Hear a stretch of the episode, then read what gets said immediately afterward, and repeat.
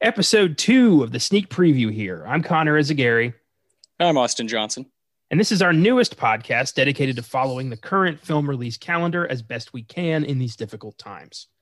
In our first episode, we said goodbye to 2020 by giving out our top 10 best films of the year. And in this episode, we're going to be introducing our typical format for most of the episodes going forward. Today's episode will focus on the January 7th Netflix release, Pieces of a Woman, starring Vanessa Kirby, Shia LaBeouf, and Ellen Burstyn, among others. So every week, roughly, we're going to be covering a new film or films that's currently released, regardless of um, format, you know, streaming, theaters, whatever we can stumble upon, whatever we got. So Pieces of a Woman is what we went with this week. And Yeah. uh, yeah, what a dark film. Yeah, yeah, and I think you know Netflix is obviously a, a fundamental thing that will be used for this podcast, and just how 2021 is going to look. You know, a lot of streaming service, you know, usage. Uh, obviously, HBO Max has a ton of flicks coming out. Uh, you know, I'm excited. I'm excited for the run of movies. I, I of course wish we could see them in theaters, but we take what we can get, right? And as a movie fan, I am excited that all of these are so convenient at such a fast pace. So uh, I'm, I'm ready to buckle up. And this was a, I'm not going to say a fun start, but a good start. Uh, Pieces of a Woman is uh, a superb, you know, film and a wonderful piece of filmmaking from Cornell Munjoko. I don't really know how to say it yet. I think you have to skip a couple letters there. Uh, I've been trying to look how to how to pronounce it. I, I just think I think this movie's really special, and I, I I'm excited to talk about it today. yeah, it's um it would it was not my you know choice for our first, you know, current release. It's just kind of the way it worked out. Yeah, It is it's it's it's an acquired taste. Not everyone's gonna dig this one. I get that. This is very dark subject matter, gonna trigger some people. But uh yeah, I thought I thought it was very powerful. And uh just I thought these two guys the uh director and the screenwriter here, I thought they captured like kind of the downfall of like the windfall of human emotion better than a lot of filmmakers I've seen. Like these guys, it, you believed it. It really felt real. And there's a reason for that. And I'll get into that as we get into the show. hell yeah. But first, we got to see what happened last week in film.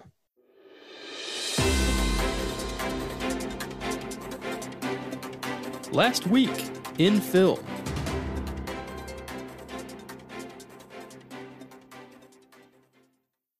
All right. So it was a busy week. Uh, a lot of interesting stuff happened. Uh, let's touch on some of this stuff.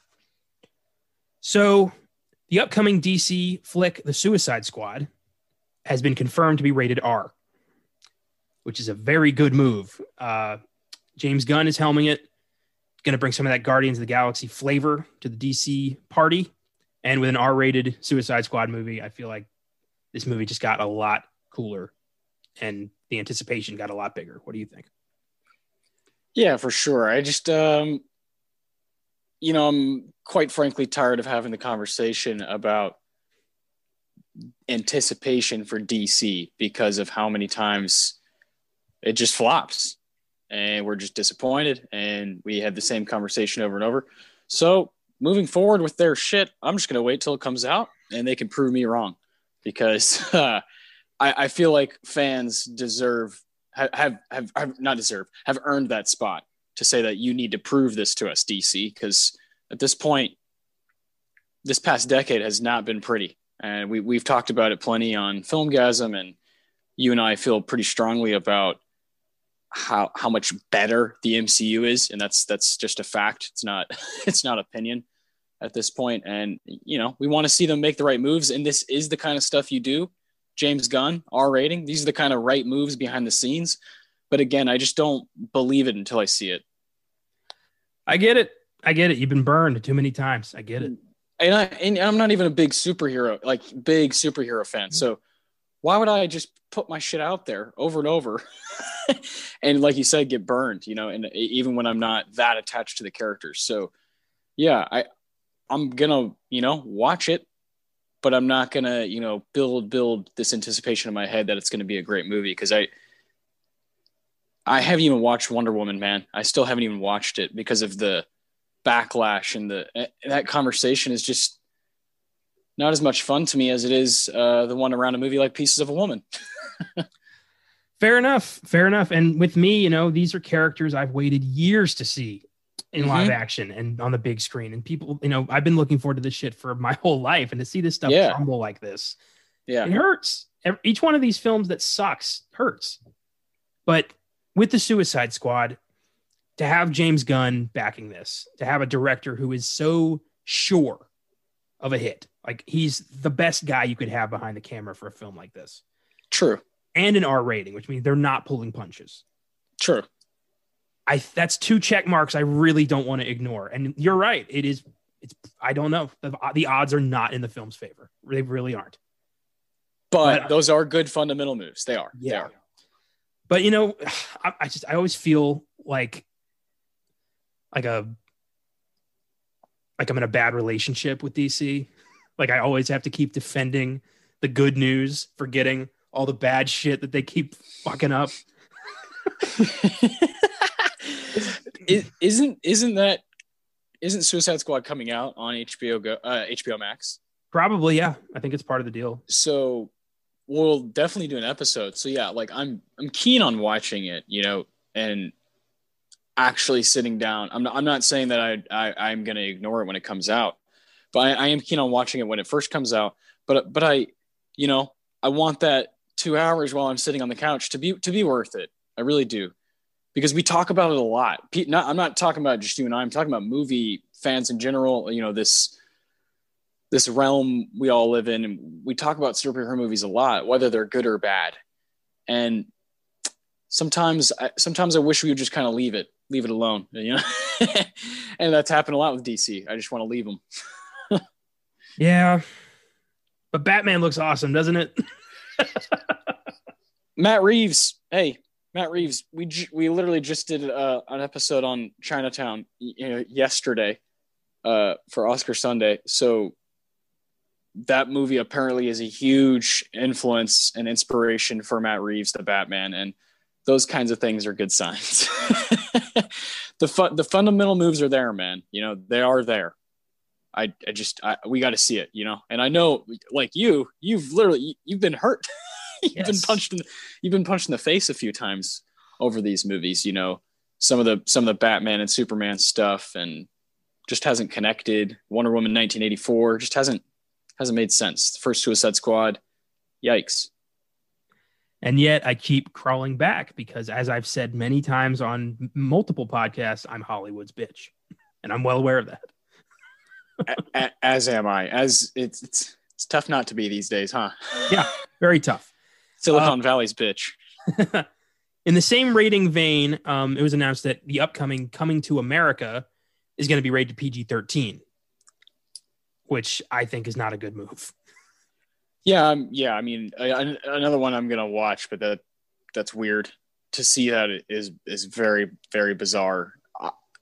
I, you know, very much enjoyed the Eddie Murphy comeback from a little over a year ago now with Dolemite is my name on Netflix, and I thought it was going to be kind of you know keep taking steps forward in the right direction of trying to sort of resurrect his career. Yeah. And now and now I think maybe it's two steps forward, one step back. We'll see though. We'll see.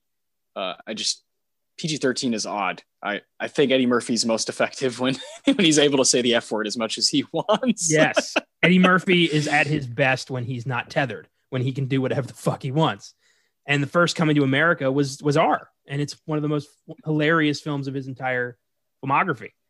And to kind of, you know, put training wheels on the sequel, not not a good idea. So we'll see. Yeah, yeah. Can you imagine? Yeah, it'd be like saying Samuel Jackson.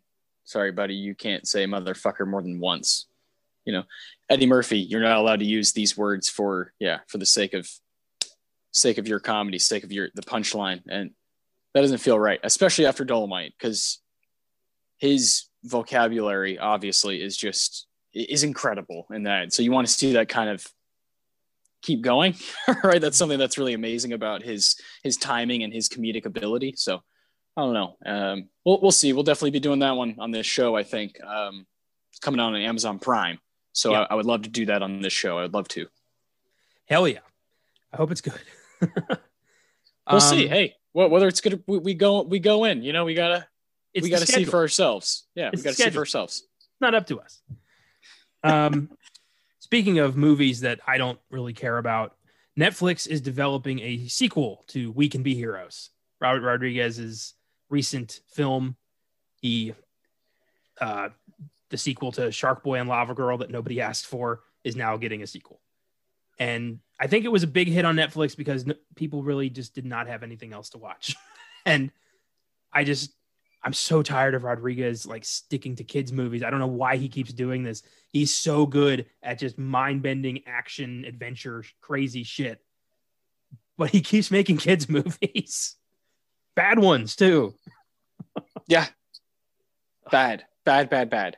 I don't have much to say about this topic. Um, this is some of the stuff that's frustrating though about about about where we're at, like what people are making just to just to make some money, just to sell something, just to just to make movies. I, I don't really know, man. It's it's it's a weird place we're in.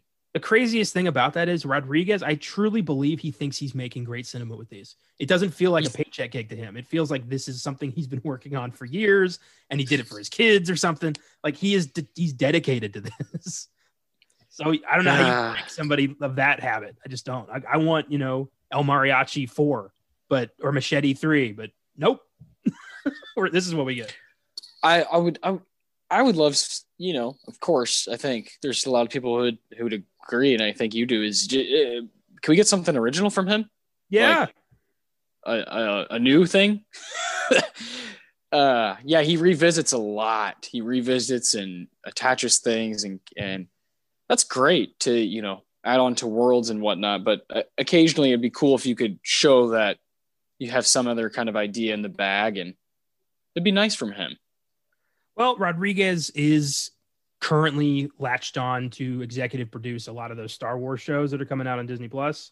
So I'm okay with that because he brought some really cool flavor to the Mandalorian. So if we can get more, you know, if we can get Rodriguez on that side of things, it'll keep him from doing dumb shit like this. so okay, I'll take it. Yeah, I just you know I just I, I think it'd be cool if he did like a another you know action style movie, maybe sort of like Machete with with a younger actor who's like in his prime right now. It'd be kind of cool. I don't know, just I'd something like to- that. Come up come up with like a new cool badass character because he's great at that, and I love when he comes up with new ones. I'd love to see Rodriguez take his flavor and make a tried and true Western. I think That'd be that cool. would Yeah. that would be bitching. Get like a Hispanic lead, like Diego Luna, in a like a Western kind of man with no name style story. I think that could rock. Yeah, like Diego Luna and Pedro Pascal, like just riding through the West. Yeah, man. Fuck yeah. Rob, Bang. come on, Rob, we got to do all yeah. the work. Rob, come on, Rob. Uh, moving on. So there is currently a uh, remake of Matilda in the works, a adaptation of the Broadway musical. Um, Captain Marvel co-star Lashana Lynch has joined the cast in an unspecified role. Um, kind of mixed about this. I love Matilda; it's one of my favorite movies. But I didn't know that. Yeah, Matilda's a, a big favorite of mine. I don't, you know, you and I talk about a shit ton of movies, but occasionally there will be one where I'm like, what? I didn't know you liked that one, you know, or like that you had a attachment. uh, And that that's funny. That's one of those. I, I don't think we've ever talked about that movie. We haven't. Yeah, it's. I just assumed. I don't know. At this point in our friendship, I just assume you know what I like, and I assume I know what you like. Until until something happens and you're like, whoa, yeah. what? Yeah, but I think an adaptation of the musical could be kind of interesting. It's you know, it's it's a reimagining of the story. It's. I, I'm I'm in. I'll, I'll give it a chance. Well, yeah, shit. I will too. You know, if it, uh, you know, it sounds like a something you're you're big on and you have a personal attachment to. So I think it'd be cool if I could uh kind of kind of see why, kind of see what's going on there, and maybe maybe we could you know figure out a way to do the old one and the new one. You know, it'd be fun. Well, Matilda's. You know, it's a fantasy kids movie. That's right. That's the book. Goes right in there. Yeah, there you It's, yeah, directed by Danny DeVito. And, and why wouldn't I love that movie? It's it's hilarious. That sounds fantastic. and you know as a you know i connected with matilda a bit as a kid i was a big reader you know i liked I was a little bit ahead of other kids in the class. I was, you know, one of those they they called it gifted, but really all it does is, you know, not prepare you for when you meet people smarter than you.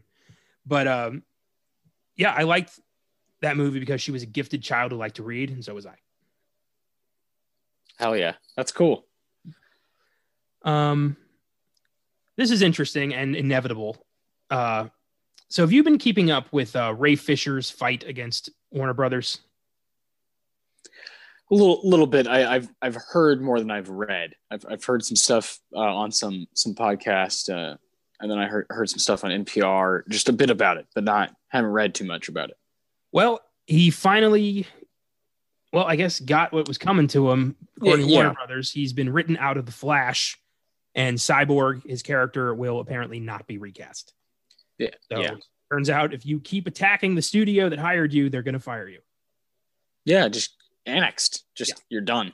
I don't know if what he said was true. I don't know if there were, you know, if Joss Whedon was abusing the, the crew. All I know is Ray Fisher did not have the clout to be saying what he was saying. And now there goes his career. so, yep, no more cyborg in the DCEU. Kind of a shame. Uh, another character that just was not developed enough to care about. and uh, now I guess we'll never see him again. Oof. Um, this was interesting. Paramount is developing a Spamalot movie, which basically means they're remaking Monty Python and the Holy Grail. yes, yes. Okay, okay. Spamalot remakes, but this is yeah. interesting. Spamalot is is is a hilarious thing. I got to see it uh, at the Majestic, or not the Majestic, at the Tobin Center uh, before COVID hit. It was last year's uh, birthday present, I think, and it's so funny. It's Holy Grail with bits of Life of Brian and a lot of new shit. It's so so good, and if they get the right people involved, this could be really special. so I'm crossing my fingers. Spam a lot. Yeah, I mean, this is this is a a way that things are going as well as we, of course, are covering current things on this show on sneak preview. We we see a lot of uh, things that are going to come back, you know, come back to life. That's the way a film has been moving for a while now. For I would say it's been working that way for years, and we're we're at some points with stuff like that. I think reaping the benefits of it, right? You know, where if someone is eh, depending on who's in control and if they respect you know respect it then we can really see something cool like come back to life a little bit so that we'll keep we'll keep a radar on that yeah i think so i'm gonna see it yeah yeah this was interesting damien chazelle's next film a film called babylon has been pushed to december 2022 and uh, this film babylon i knew nothing about this uh, plot is unknown. It's rumored to be set uh, to be a uh, period film set in Hollywood. Current cast members include Brad Pitt and rumored uh, Margot Robbie and Tobey Maguire. Yeah, it was supposed to be Emma Stone, but she's pregnant, so Margot Robbie is taking her place, is what I've heard, and that's fine with me. Margot and Brad together again. yes, I love, love, love the that connection, and working with someone like Damien, who I think had some brilliant things going on in La La Land. I don't think it's an overall brilliant film. I think it's got good things happening in it, and he clearly has an admiration for some old Hollywood stuff. So that will be really cool whenever it does get to come out. Yeah, and as we you know talked about with Mank on Oscar Sunday, we love films set in old Hollywood. Oh yeah, oh, and oh yeah to have Damien Chazelle helm one of those, holy shit, this could be special. Yeah. Yes. Next up, uh, very excited to hear this. Netflix has purchased the rights to The Woman in the Window, which was supposed to come out this uh, last year, got pulled off the calendar indefinitely because of COVID, and now it finally has a home. So this year, uh, I've heard in the first half of the year, The Woman in the Window will be coming out finally. Uh, this film stars Amy Adams, Anthony Mackie, Gary Oldman, Julianne Moore, Wyatt Russell, and a handful of others. And it's essentially Rear Window, but I'm assuming there'll be a twist to it. Yeah. It looked intriguing. Yeah, no, very, very interesting cast. Yes, indeed. I was wondering where that went. Like everything kind of got, you know, rescheduled to this year, and then that movie was just gone. so, glad to hear it's got a home. Yeah, it's come back to life, and here we are. Yeah, there's gonna happen a lot, man. This year, there's gonna be a lot of things that'll just just be like, oh shit, that's out on something for free. Ah, it'll happen left and right. Um, and then there's one trailer I'd like to talk about of uh, the upcoming uh, drama Malcolm and Marie, starring Zendaya Ooh. and John David Washington. Mm. Uh, very intriguing drama. This looks like it's going to make some waves. I believe it's a Netflix movie. Yes, Sam Levinson. Yeah. All right. Yeah. Thoughts. Ah, oh, I can't wait. I didn't even watch the trailer. This is the kind of this is the kind of thing where I see the actors in it, and I see Sam Levinson, the creator of Euphoria, is has made a movie under, you know, COVID, you know, quarantine. He he's done everything inside of one building. It seems like with these two actors. Uh, I'm in. I don't need to see a trailer. You know, it's that kind of thing, and I cannot wait because it's so. You know, it's only like a month away. I chose to, yeah, I'm just going to go into this kind of sort of blind uh, and I'm, I'm very, very, very excited. That's interesting. I I can't I can't do that with new movies. I'm I'm way too tempted. I love trailers. I, it's really I can't ignore them.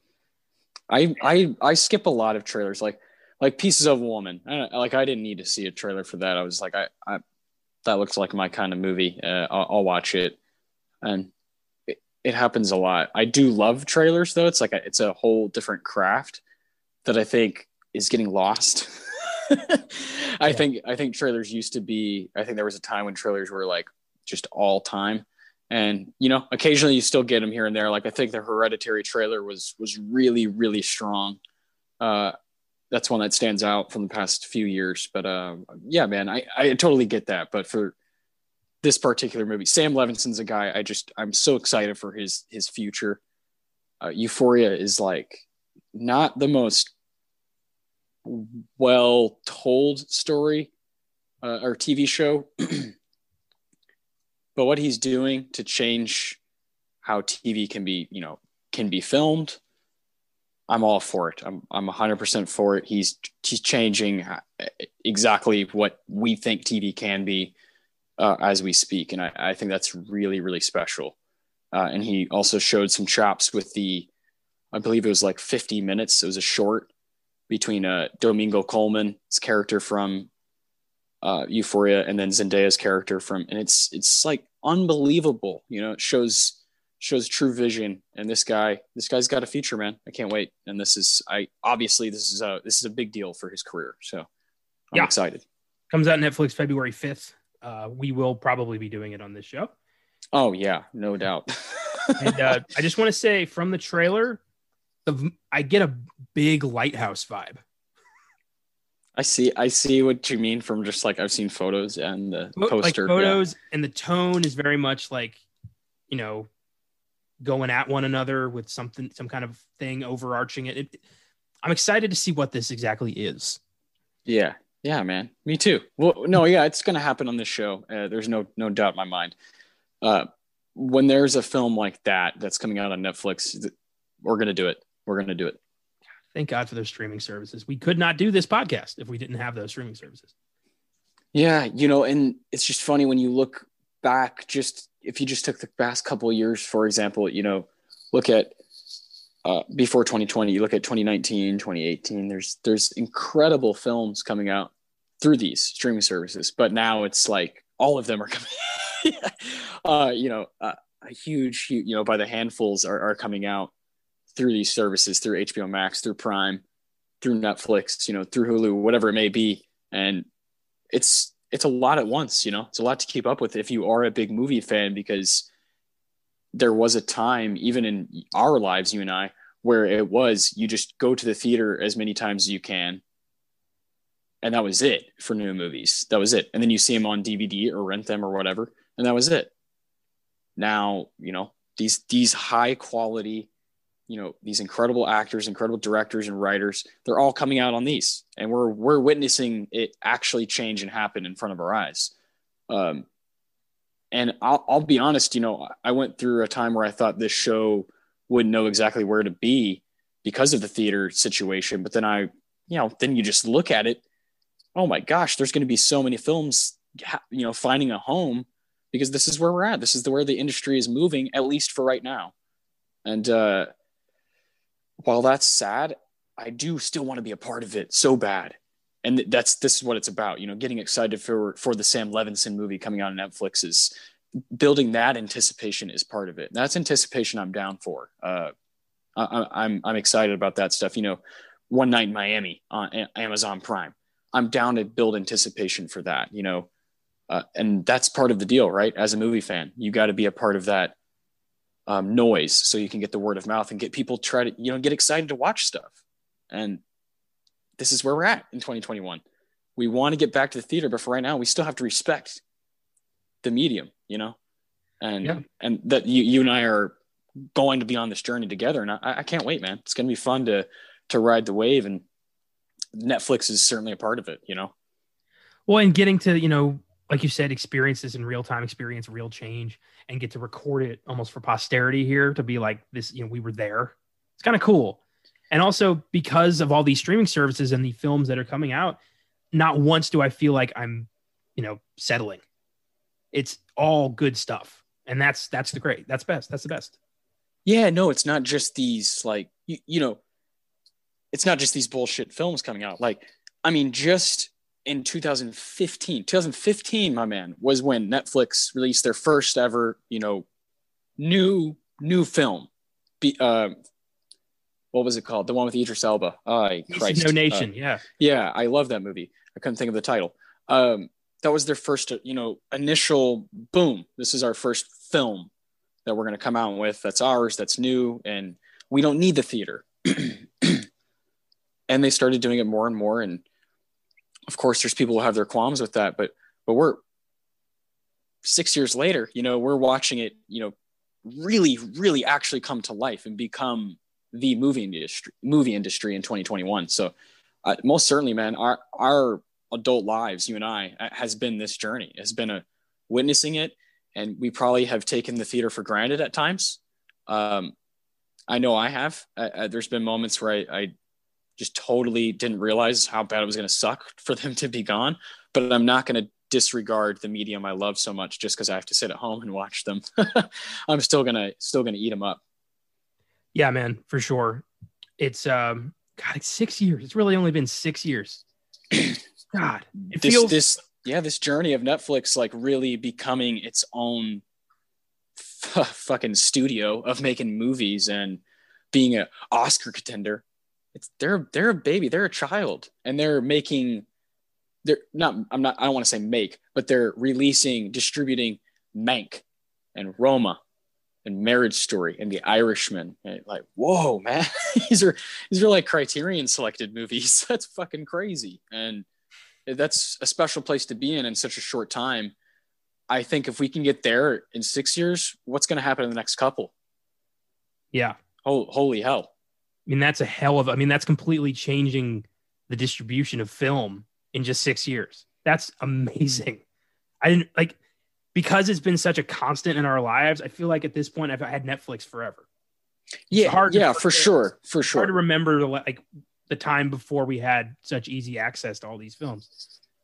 Wow. Yeah, yeah. Well, yeah. We both, you and I, both turned 26 this month here in January, and I mean, yeah, think about the six years since we were 20. So just while we've been kind of totally making our own decisions in everything we watch and being being conscious adults of our decisions and going out to the theater and paying our own money and all that stuff. It's been the entire time that Netflix has been doing their their movie thing. And so you and I have totally been able to and also it, has been an advantage and a disadvantage in that you go to the theater less but you have these movies at home on a service that you already pay for for all these other things that you get enjoyment out of. It, it of everyone knows this. It has pros and cons. There there's you can talk about it all day but it is fascinating to look at how fast it's happened. So so amazing. Yes indeed. Yes indeed. So cool. So cool. Yeah. We're constantly going to be talking about netflix and hulu and hbo max and amazon and shudder and all these services just kind of dominating the film landscape right now because of COVID. So this conversation will never really end. Yeah. Um, I want to close this segment with uh, the announcement of three unfortunate deaths this week in the film industry. Yeah. Uh, Barbara Shelley, the proclaimed first leading lady of British horror, has died at 88 years old uh, due to COVID 19 complications. Uh, her biggest film, I would argue, is uh, 1960s Village of the Damned. And uh, she's been kind of a steady voice in early British horror uh, since the 50s and 60s. So sad to see her go.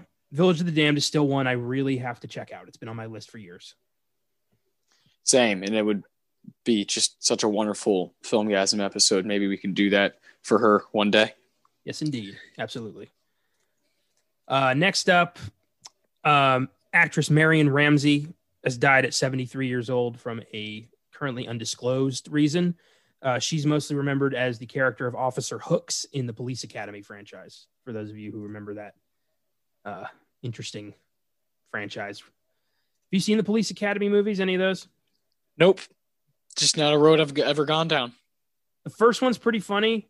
The second one's okay. The next seven suck. Yikes. They just yeah. kept going. yeah, I knew there. I thought there was five or six. I didn't know that. Yeah.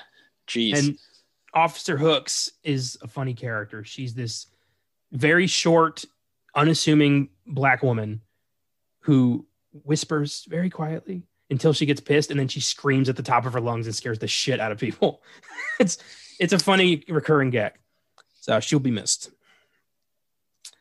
And finally, um, director Michael Apted has died at 79 years old from uh, an also undisclosed reason at the moment.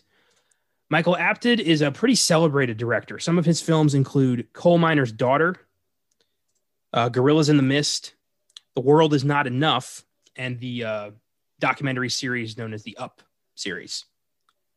Uh, the World Is Not Enough. I had no idea this guy put his, you know, put his name in the Bond franchise. That's pretty cool. Yeah, you you just just got to learn that. That's awesome. Unreal. And the Up documentaries, I've heard about them for a long time. It's this, uh, for those of you who don't know, it's this documentary series that started a, f- a few decades ago where Michael Apted had a selection of kids at seven years old that he filmed. And then every seven years, he revisits these kids to see how their lives are going. And he got like all the way up to like 56. And I think one more after that, 63 up. That was the last one.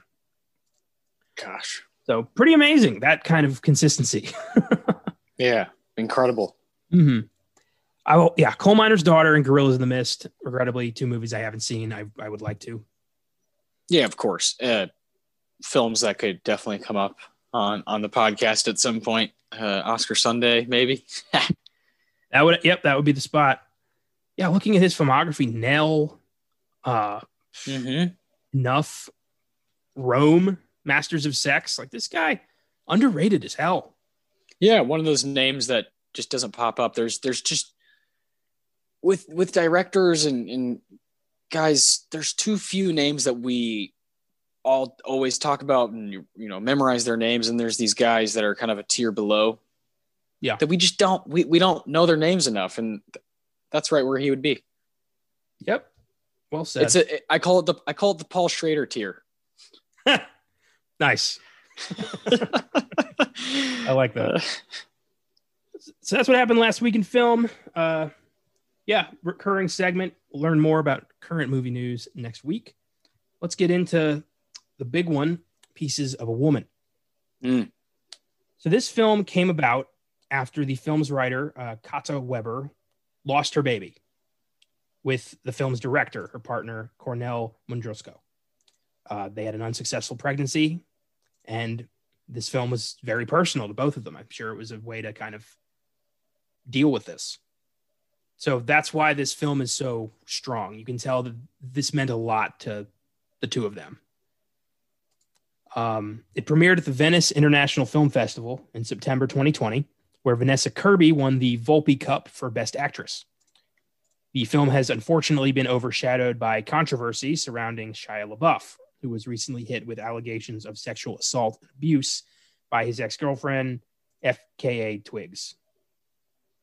Is that how you pronounce it, or is there like some... yeah? No, yeah, that's right. Yeah, yeah. She's yeah, she's the the lovely actress who's in in Honey Boy, which I know you got to see. Yes.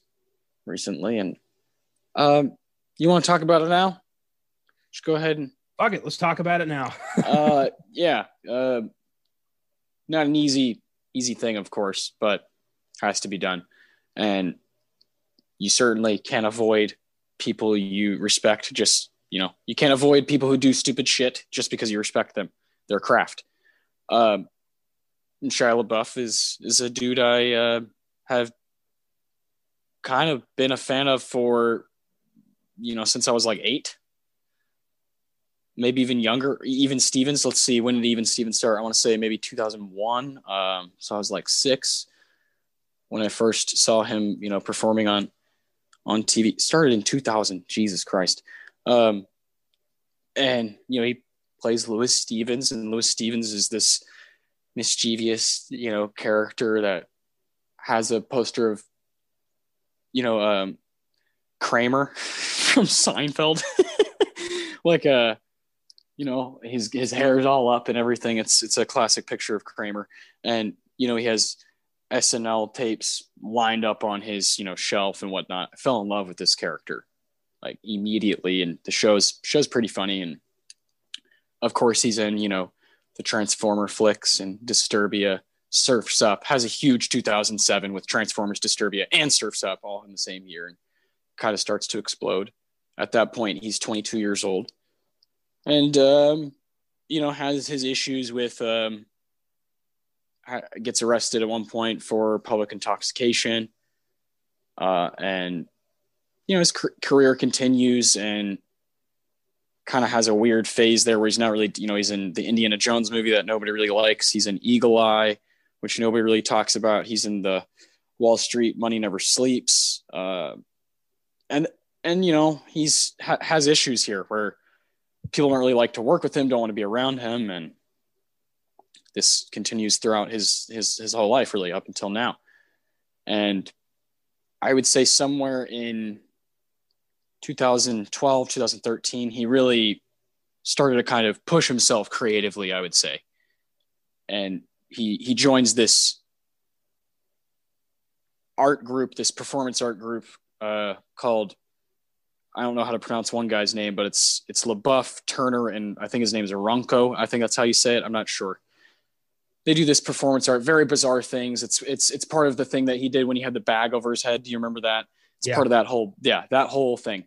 Um, and that was when he was, um, I think he was doing that one for Charlie Countryman. He was, he was out doing that shit in Europe and stuff and all over the United States. I, I would put a bag over his head that said, I'm not famous anymore. That was part of, part of his deal. So busy guy, right? Doing all kinds of, all kinds of stuff. And, but his film career, I think takes a turn and my fandom comes, you know, I, I, I become a big, big fan of his you know, when I'm 17 in 2012, Lawless comes out and he acts alongside Tom Hardy and Jessica Chastain. And I, I really, really dug that role. I thought he did a damn good job. Uh, and then he does Charlie Countryman, a movie that I think has some good moments. it's not a great flick, but then he's in Fury in 2014. I like that movie. 2016, he's in American Honey. I love that movie. Uh, 2017, Borg versus McEnroe. I love that movie. 2019, Honey Boy and the Peanut Butter Falcon. Love both of those.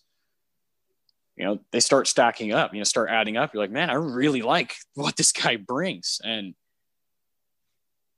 and, you know, you confront all these things that have happened. He's been arrested. There's been allegations about him being abusive in relationships and this and that. And, and then of course, just, just last month, um, FKA Twigs, who he was dating for about a year, she comes out and you know she's gonna she's suing him. Uh, yes, dated from 2018 2019. Uh, she's suing him for sexual battery, assault, and infliction of emotional distress. In his response, LaBeouf stated that he had been abusive to himself and those around him for years, and that he has been ashamed and sorry to those he has hurt. So a very generic response, very generic apology. Uh, obviously, f- still this is like a month ago, so they're still figuring out what all is gonna what all is gonna go down, and uh, then a movie comes out that he's in, Pieces of a Woman, uh, the movie that we're gonna be talking about here.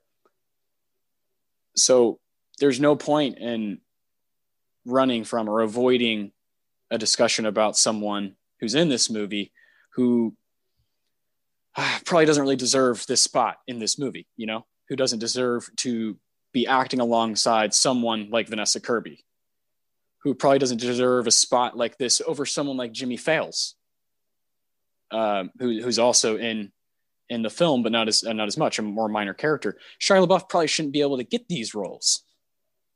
These things are adding up. This guy should probably be in, in prison, shouldn't he? What's going on? You look at his resume off screen, and it's not not good. It's horrible. It's not just this thing that happened. It's not just these allegations from FKA Twigs. You, you go on, just go on, you know, search Shia LaBeouf legal issues and stuff will come up. Lots of stuff. And it's not not excusable at all. There's nothing, there's nothing there to say, oh, well, you, you know, but he's good in the movies. Yeah. Yeah, he's good. So what? You know? And I'm a fan of this guy's this guy's work. Huge fan. And what he what he did in Peanut Butter Falcon almost almost makes me so angry because I thought he had turned that shit around, you know.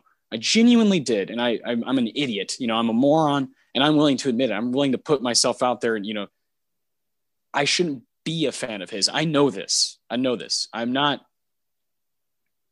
I'm not going to avoid these all these things that add up, you know, against him it sucks. It's terrible. And it's horrible for these people that he's worked with. Uh, more stories have come out. He was working with Olivia Wilde on a uh, on a, a music video, and there's emails that go back and forth. And I'll just say one of the quotes that that was in one of the emails that Shia LaBeouf sent to Olivia Wilde, director of Booksmart, said that great jazz musicians know when not to play. And she responded, I'm out. So, you know, there's things that have happened recently and, and, and not just recently, but for his entire, you know, 35 year life that have been tough for him, that have been hard on him. Um, but there's just no excuse, man. There's no excuse. This stuff starts adding up and it's very, very frustrating. And it makes it very hard for people to want to watch this movie, right? Pieces of a Woman. Um, and it makes his character in the film that much darker at times. Uh, but the man, the man can can act. He can. He really can. And it, it's just uh, very very shameful when we watch a film and we we want these artists to like at least come on at least be a decent human being so we can support your fucking art and he he just does not he doesn't make that easy or possible at all yeah you're right you're right. He's he's proven time and again that he, I think, at his core is is really a piece of shit. Keeps keeps doing it, man. Thirty five years old now. Yeah. Yeah. There's no excuse at this point. I mean, Honey Boy showed why he's you know he had a troubled upbringing. He had you know substance abuse and mental health issues in the past. But at some point, you need to take responsibility for your actions and grow. You need to to do better. You need to try. And he hasn't at all. He seems to have blanketed himself in this, well, I had issues, so it's not my fault. But no, spousal abuse, not spousal abuse, but like sexual abuse, sexual assault like this, this is not, you know, drunk and disorderly. This is this is really bad shit that's going to end his career. Yes. And I kind of think he, yeah, he deserves it. I think it's time to say goodbye to Shia LaBeouf. I I, I in a way I do too. And you don't ever want to, you know, just straight up give up on a human being, but it is not as the audience and as people who just watch this stuff and consume this stuff. This it's not our place to just put up with that.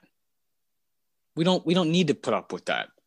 Um you know, you and I are you and I are, are big on trying to we try to hold all these people accountable because we're watching all these different things and you know we don't want to call one guy a piece of shit and then this other guy, you know, you know, we w- we would like to have the knowledge and yeah. I just I I know where where my heart and brain are, you know, and when I'm watching him work, man, you know, yeah.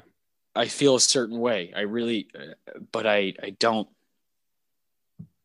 I don't think yeah he should be he should be able to work in that environment anymore. I really don't. Um, I think it's too dangerous for the people around him and maybe too dangerous for himself. Um, I know he gets you know like just sometimes a bit too locked into some of his characters and acts like yeah. an idiot. And so you know you just you, you, there's there's no excuse for it. So I just don't think the environment might be right for him. Uh, just in this in the same way that we we brought up how one of the you know most critically acclaimed actors of all time, Dustin Hoffman, back in the 70s, probably shouldn't have been in that environment. Guy was kind of being a piece of shit. Yeah. And and got to call these people out, you know. We, we called out we can call call out people on Oscar Sunday. We'll do it here on, on sneak preview in real time because he's in this film, right? He is the second billed guy. You know, he's the he's the he's the dad in this movie. You know, so it's a very important character, and he gives a very good performance. But that probably should be it. Yeah. Well, we look at you know you look at Hollywood, and there's certain things that, for some reason, are forgivable in the Hollywood scene abuse is one of those things, or at least it has been in the past. I mean, look at, I think the biggest example of this is Sean Penn. Yeah. Famously in the 90s beat the old, the holy shit out of Madonna and goes on to win two Oscars and become yeah. acclaimed actors in Hollywood.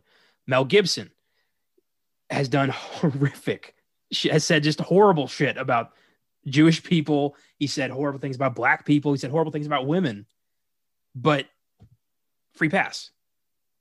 So I think a lot of it is timing because Shia LaBeouf did this in an age where we are no longer just looking the other way. Yes. But do you think that this means we need to go back and hold Mel Gibson and Sean Penn accountable for the shit they did and said and axe their careers as well? What do you think? I I if in real time, I I quite frankly wish, yeah, I, I definitely wish that Sean Penn's career would have gone differently.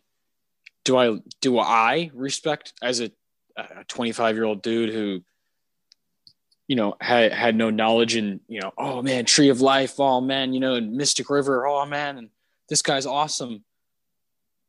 And then you learn that, and you're like, oh shit, you know, it's a whole different relationship to it. Yeah. But had I learned this as I was you know, in, if I was in my 20s in the 90s when this happened with Sean Penn, I really would hope that I would not want his career to continue. I would hope. You could but go it back. Is, it, is a different day and age. I mean, obviously, you're right. You know, the whole world is watching, and on every, you know, I mean, Twitter, Twitter. You know, people can video anything. Everything you do is recorded, and everything you do is documented, and you can't get away with anything. And that that's a good you know it's a good and bad thing it's very scary but it's also like yeah you it's good that you know especially our the celebrities and you know athletes and, and folks you know actors whatever what have you it's good that we hold them accountable we want them to be good examples of course yeah just because you're very good at transforming into another person and delivering a fantastic performance does not give you a free pass to beat the shit out of your girlfriend yeah because I can't do that. I don't want to do that. So yeah. you shouldn't either. You know, it's just simple. Yeah. Simple common sense. Yeah. It is, you know, it's a whole idea of, you know, how like being famous makes a lot of people just, you know, either oblivious to the law or impervious to it. Yeah. And I do agree that we got to hold that shit accountable. As far as ending their careers, I don't know about that because. You know what's interesting is that you know, like especially Sean Penn. Sean Penn's such an interesting, interesting one, but like Kevin Spacey has been canceled, basically. Yeah. Louis C.K. has been canceled. Uh, who else? Do you think anyone else is, is in that? Has well, actually been just removed? Well, Cosby's in prison, so I would say him. Oh yeah, he's yeah, and uh, Weinstein, obviously. Yeah, yeah, yeah. Um, I don't know, because you can go all the way back to classic Hollywood. You know, Bing Crosby openly beat the shit out of his kids.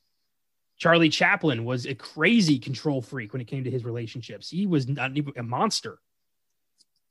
So, what do we do in this situation? Like, I, I think that you have to, you know, as we've said many times, separate the men from the work.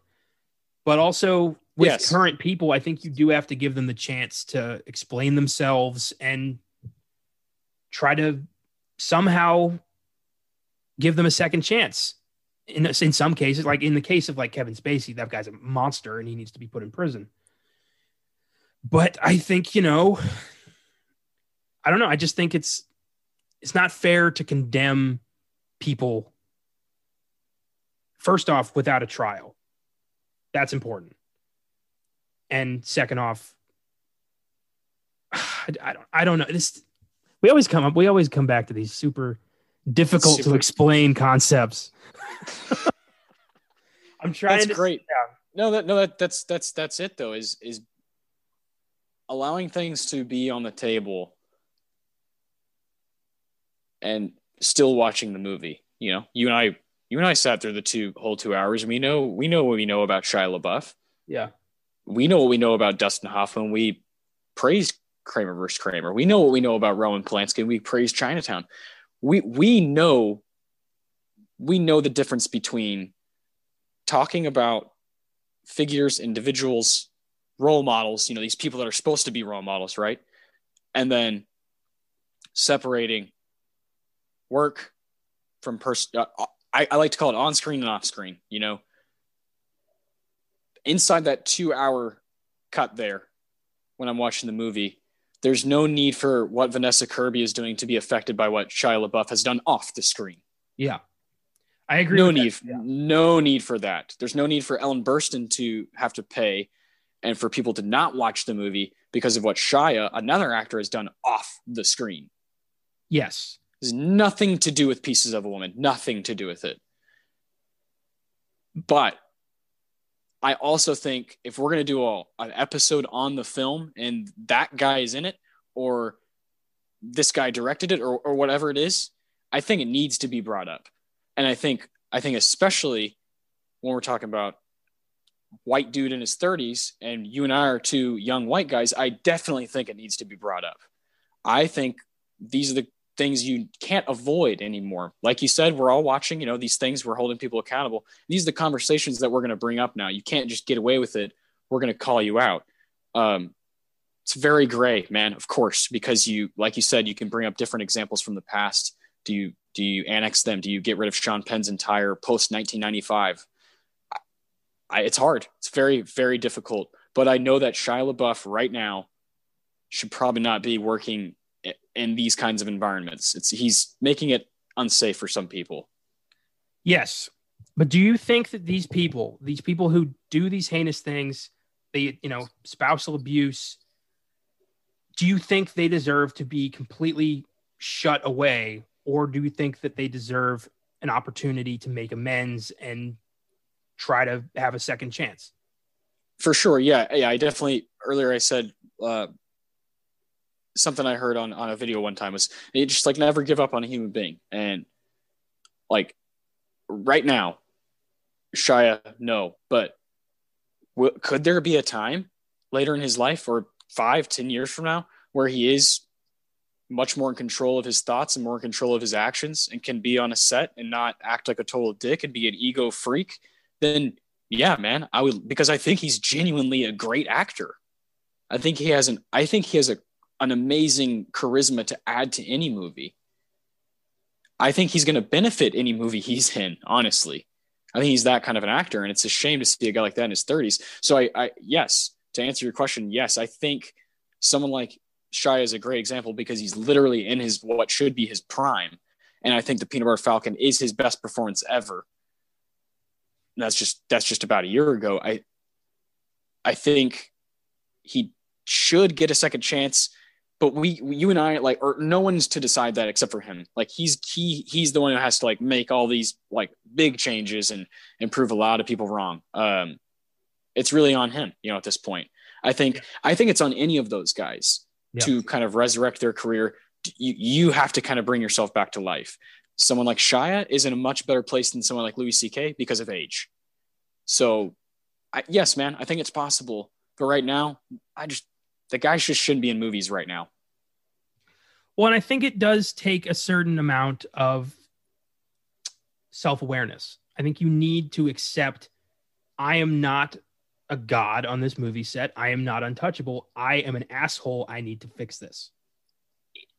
And yes. that is something that so many people in Hollywood just do not have.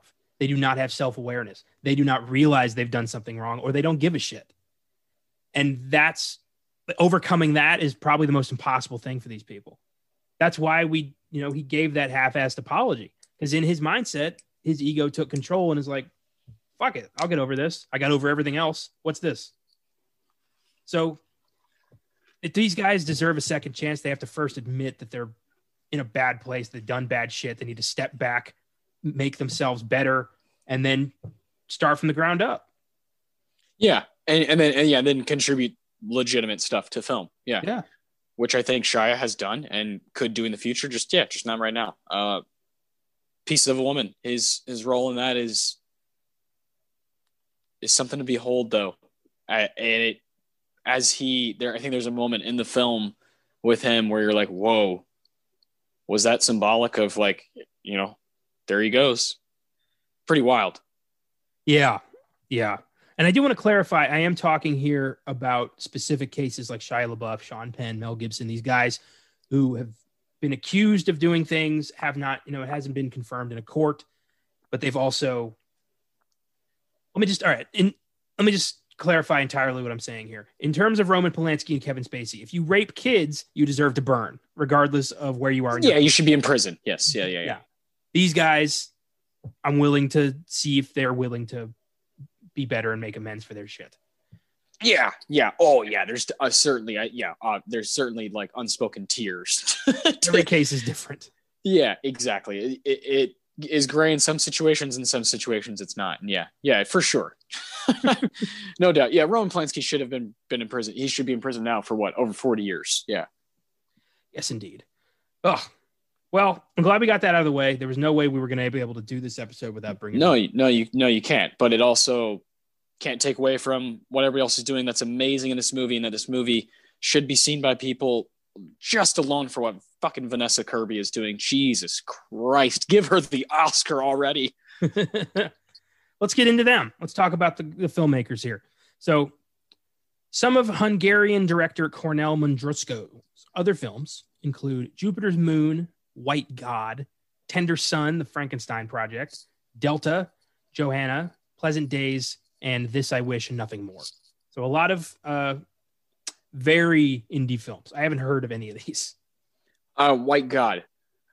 White God is is the one. That's the one that um, if you want to watch one of the ones that these people have made, that's that's the business right there. Hungary, beautiful country. I've actually gotten to go there a few times, you know, because I lived in Romania. They're right next to each other. Um, you you forget that uh, every country has great great movies to offer, and these these are the people uh, at the top of the list here. That's cool. I love that you have some familiarity with these with these guys. That's great yeah, another you know piece of woman. Another reason why I was like, I don't, I don't, I don't need the uh, trailer quite, you know, because this is it's good enough what I know they've done and who they are, and knowing that they have a connection as a writer and director and partnership and in real life, you know, so yeah. it's cool. Um, screenwriter Kata Weber's other writing projects include White God and Jupiter's Moon, so they've been working together for a few years now. Yeah, yeah. Vanessa Kirby plays Martha. She is a talented up and comer who became a budding A-lister after her back-to-back appearances in Mission Impossible Fallout and Fast and Furious presents Hobbs and Shaw. So she's kind of becoming an action star, which is odd considering her role in this. Like she's she's experimenting and I like that. Oh yeah, this is a great way to set up set up a long long career. She's she's to be around this one. She's very special. I don't think there's very many people who can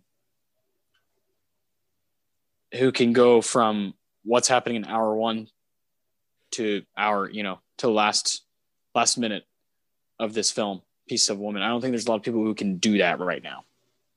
Yeah definitely um vanessa kirby also portrays princess margaret on netflix's the crown and has appeared in such films as about time me before you everest and jupiter ascending she's set to appear in mission impossible 7 and 8 both currently filming and yeah, I'm sensing some some awards uh, attention for this film.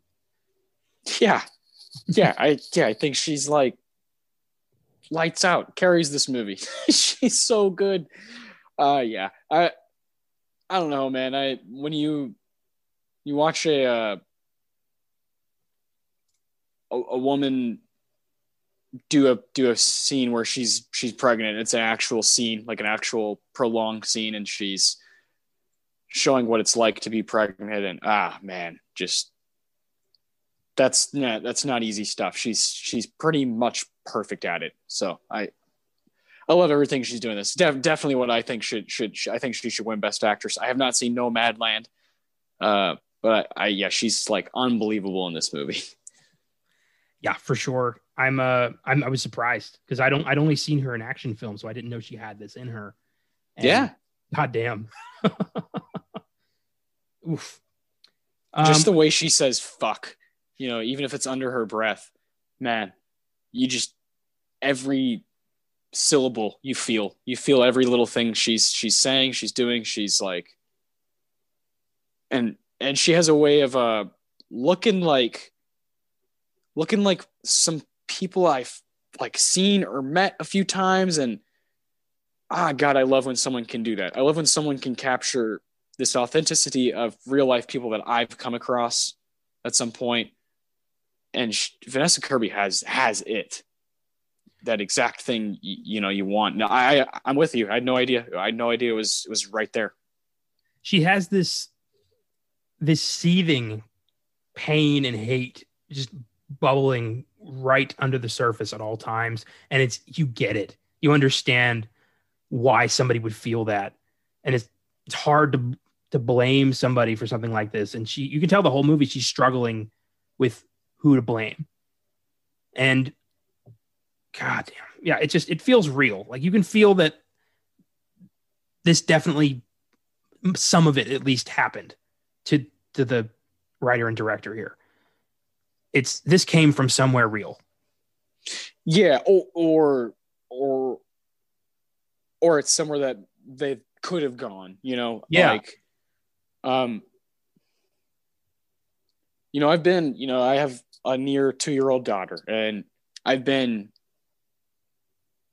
you know, right next to, you know, I was right next to my girlfriend when I was holding her leg when she was giving birth, and well, those moments, like those moments, I can't imagine the the kind of well, first off, the anticipation, like when you know it's happening, and then you know it's time to time to like go to work, and you're kind of like just there's nowhere else to be but right there, and time kind of stops.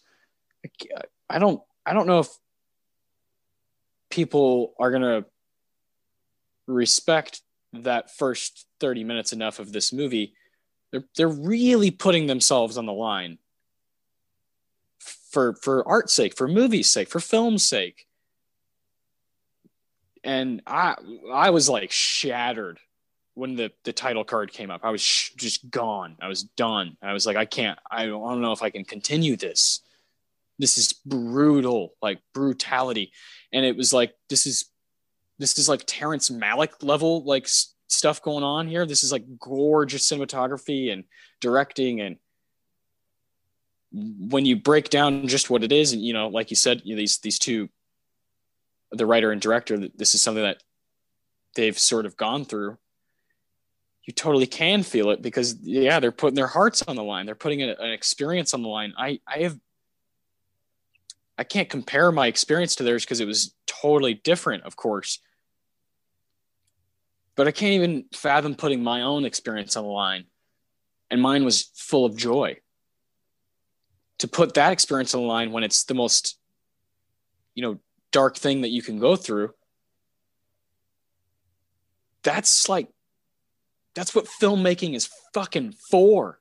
This is why this is this is like why the medium is there for for people to tell these stories and be like, hey, it's it's okay to go through shit. You're going to. And I I very much appreciate when a movie puts itself just wears its heart on its sleeve and is not afraid to be like, this is this is what the story is. We are not gonna be we are not gonna try to be funny here. We are not gonna try to cute it up or give you any fucking release. We are not giving you that. Uh, I I love that. I respect the shit out of that. Because then you, you get this, you get a product that's like, whoa, man, like that must have happened because that was too real, you know? And I these these people have my attention. you know, uh it's it's like Calvin Candy says in Django. You had me curiosity, you know it's tr- it's true. They really they really they have me by the balls now. I'm I'm willing to watch really anything they've done. So uh, and I'm certainly going to go back and rewatch White God. Uh, this this is this is incredible filmmaking stuff that's not not a lot of people want to do because nobody wants to go there in their mind. Why would you? It's easy. It's not easy. You know, yeah. it's, it's fucking it's fucking hard to process that and then to put it on paper and then to put it on a screen for you and I to talk about here and for people to enjoy and to relate to, to maybe learn, maybe get some perspective, maybe learn about how hard it is to be a fucking woman. You know, I think a lot of people would benefit from watching this movie just for that reason. Uh, special stuff, man. I think, I think, I think we got some filmmakers on the rise here. Yeah, and that's what this show is all about: is finding the people who are on the rise, looking at the people to be you know to look out for next year the people to, who are going to make waves and not just you know writers and directors but actors like vanessa kirby who are going to be huge in the next 10 years of hollywood. Yeah. Yeah. Fantastic. And you know i think we couldn't have asked for a better film to start this out. The more i think about it. Yeah yeah i, I think it's tough you know of course with the the, the Shia news that just came out last month but but at the same time it, it just there's so much amazing stuff happening here. Uh, Jimmy Fails and Benny Safdie are both in this movie. Jimmy Fails is is uh, the, the star of Last Black Man in San Francisco. Came out at the beginning of 2019. Just a mind melter kind of movie. And Benny Safdie, brother of Josh Safdie, those are the guys who fucking directed Uncut Gems and Good Time. You know, so those people are in this movie. You know, clearly they like what's going on in Hungary. and, and then um, Ellen Burstyn. Yeah, Ellen Burstyn. What's you know this is a this is a two uh one Oscar.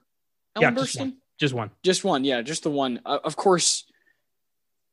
You know, if you've listened to you know our, our Filmgazm podcasts and you know, The Exorcist is obviously something we've talked about and brought up a bunch.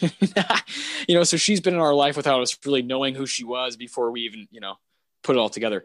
And and to see her in something like this alongside, you know, she I think I think Ellen's 83 and you know she's acting alongside Vanessa Kirby. It is uh quite special to see that see that stuff unfold. Um I, I couldn't believe there are some scenes or Burstyn can just turn it on within seconds it's not. It's just like it's kind of the back of her hand type type shit. You know, Dude. it's she just does it in her sleep. She's 88. 88. Ellen Burstyn is 80. 88 years old. Oh man, yeah, 83. I was five years off. This this this woman has has dedicated you know dedicated her life to to the craft and and it's still kind of blowing our minds you know still today so she she's great in this I, I, I anticipate she'll be up for best supporting actress partly because she's Ellen Burstyn. but she is very good in it. You know, she she is she's awesome. Well, and I've heard she's the front runner because her her performance is very subdued, but it's also extremely manipulative and sick at times. Like you could argue she's the bad guy.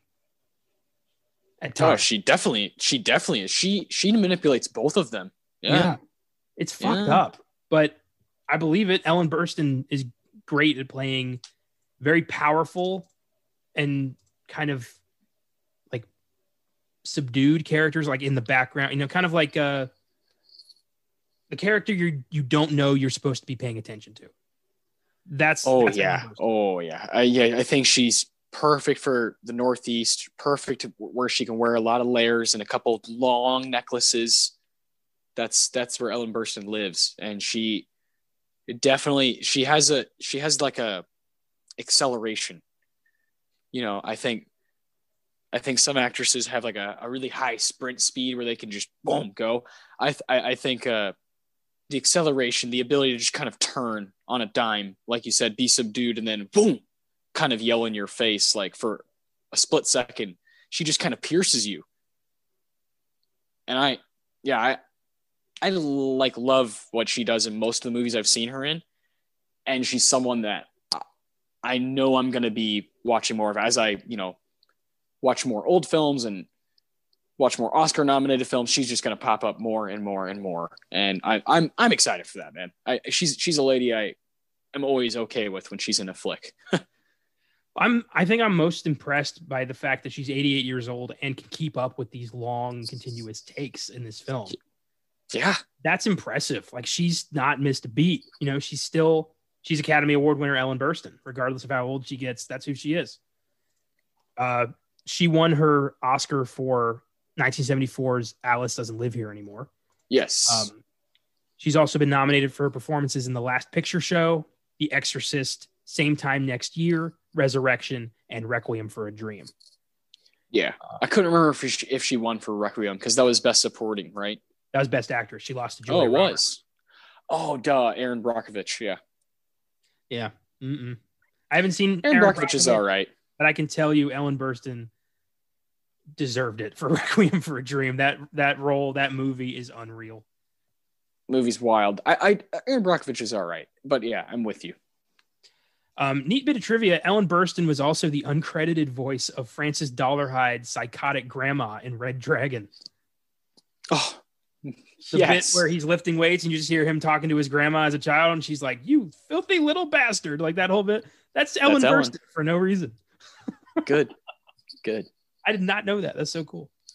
I uh, I used to get Ellen Burstyn and Judi Dench mixed up when I was a young young kid. I used to get Dustin Hoffman and Gene Hackman mixed up. Oh, I used to get Dustin Hoffman and Richard Gere mixed up. That's awesome. Because their hair, they have that like kind of part, you know. yeah. Way different ages though. I got Hackman and Hoffman mixed up because they had similar names, or at least I thought so as a kid. And Hackman Hoffman, yeah. as a kid, I wasn't seeing any films that either of them were in. so I just knew the names. Yeah. Al Pacino and Robert De Niro, they're the same guy. Yeah. That's oh, I love that. I yeah, oh yeah. I, I definitely did that a lot as a kid. I just assumed, you know, certain things like Daniel Day Lewis, like even even when I was like 12, like There Will Be Blood came out, I just was like, I thought this guy just wasn't in anything. You know, I was like, oh, this actor just came out of the blue, you know, sort of thing. It's like, no, he he has this really long, amazing career. you idiot 12 year old. Uh. funny, like knowing where we are now and looking back, like before it all happened, when we're like we barely knew anything. It's funny. when we were when we were mere uh, just thoughts. Yeah, nothing nothing was there. That's awesome. Um, let's talk a bit about um, comedian Iliza Shlesinger, who's uh, in this film. She plays Martha's concerned sister, Anita. Uh, Shlesinger is a hilarious stand-up comic whose comedy specials include War Paint, Freezing Hot, Confirmed Kills, Elder Millennial, and Unveiled. She's absolutely hilarious, and it was odd seeing her in such a dramatic role, especially when she's not really known for acting. But maybe that's going to change. And uh, have you seen any of her of her stand-up? Unveiled. That's it. That's the only one. I've seen um all of them but Warpaint, and she's fucking hilarious. I, I think she's awesome. She is, and she's dare I say, an even better dramatic actress. She, I thought, I thought everyone brought brought their exact, you know, spark, and I think same goes for Sarah Snook, who's uh, like a star in uh, Succession alongside you know Kieran Culkin and Jeremy Strong and those guys over there. She's wonderful in that show, and I, I think it's really cool to see to see people just kind of take on something that maybe like you know, like you said, you're not used to. You see stand up comedy, and then bam, it was like when Louis C.K. was in American Hustle. You're like, what the fuck? It's cool. It's cool. I, I like I like when shit like that happens. Yeah, it's so oddball, but you look at this cast and it's not your typical bunch. It's Vanessa Kirby, no. mostly known for action movies, Shia LaBeouf, who's a fucking train wreck, Ellen Burstyn, who's an Oscar winner, uh, Benny Safdie, a filmmaker, uh, Iliza Shlesinger, stand-up comic. Like, who you bring this this bunch together and you like you get this. It's crazy, but they made it work. It's amazing. I think that they clearly knew exactly who they wanted. Yeah, yeah, exactly. It it there's a reason it moves the way it does and and works. Uh, I think I think all all the people are pulling their weight. Let's talk a bit about Molly Parker, who plays um, Ava, the unfortunate midwife. Uh, yes, Parker has big roots in TV, appearing in recurring roles in such shows as Dexter, Deadwood, The Firm, House of Cards, Goliath, and Lost in Space. And she also played the murdered wife in past Filmgazm podcast subject 1922 alongside Thomas Jane. And uh, God, I just felt horrible for her the whole movie. Just such a horrible situation to find yourself in. And oh, yeah, we'll get into that. But I thought yeah. she did an amazing job holding it together until that last bit at the courthouse when she just fell apart. Yeah, I think I think Molly Parker is is doing some some of the best stuff in this movie. Uh, as I you know have kind of thought about it more after watching it, I think I think that character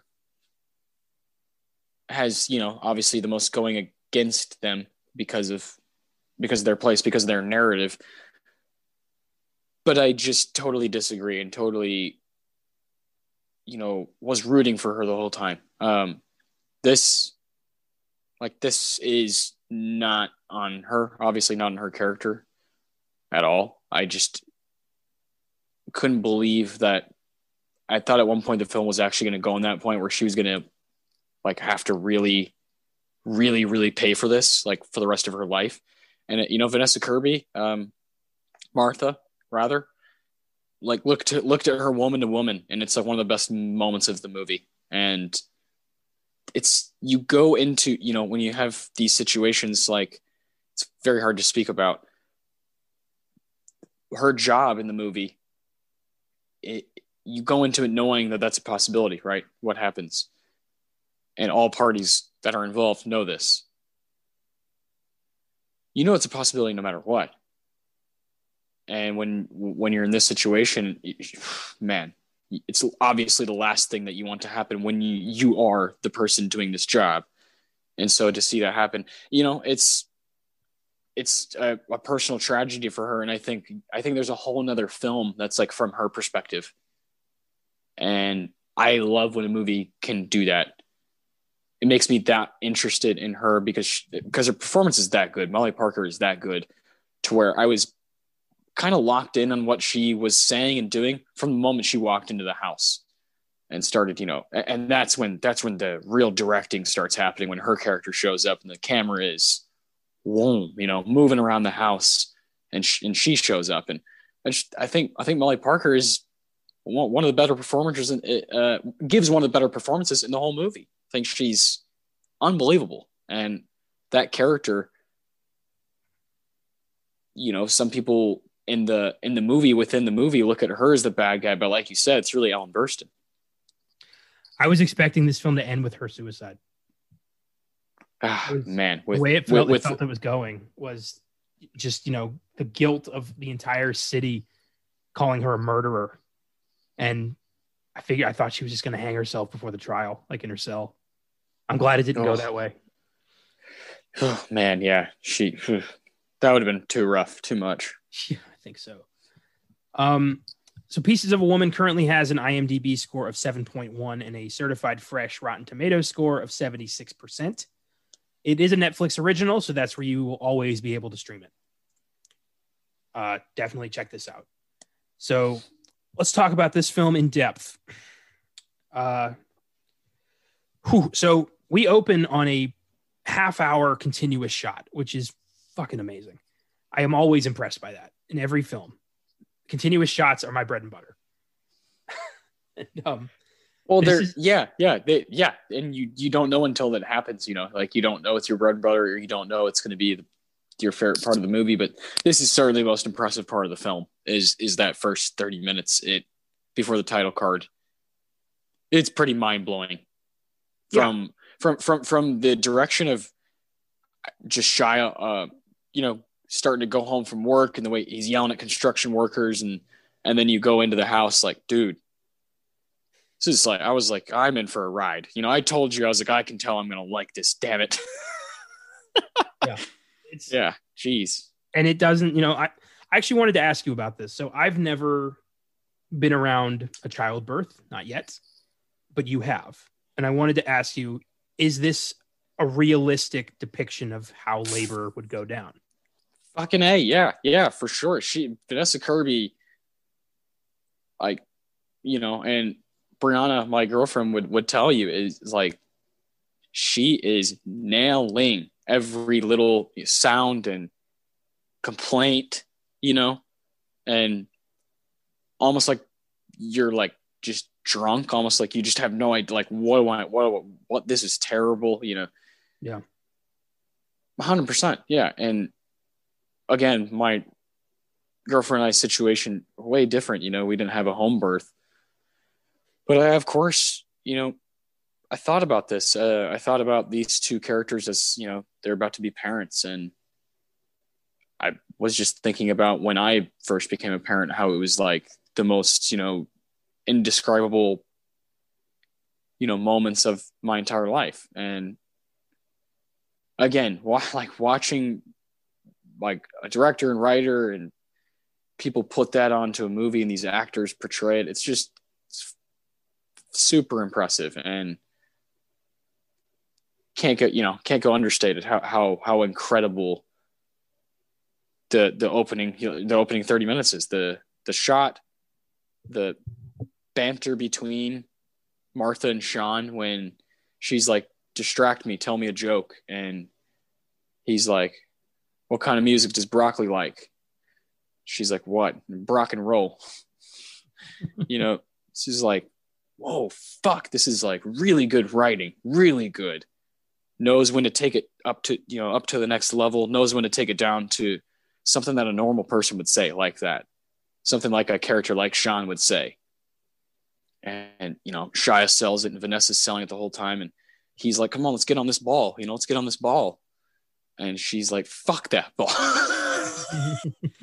you know i i totally remember not just like those very leading up moments but i remember there there's times where brianna is just my girlfriend brianna was going through just pain during her pregnancy. And you know there's times where you just you do have to just be like fuck you know? And i've never experienced anything like that just happen to me because there's a human growing inside of me. And of course, it gives you this like tremendous amount of respect that you already should have had for women, but it gives you an even deeper one that you you just you you you, you know our gender is just not as good. Our gender is not as strong. We we just cannot do things that uh, females do. And the most impressive one is carrying a fucking child.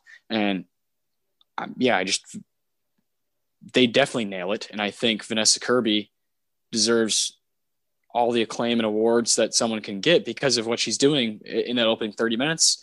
And then some. Then she keeps going. That's what that's what i was impressed with though connor was like how awesome the first 30 minutes were and how how shattered i was as far as filmmaking goes it's just incredible stuff.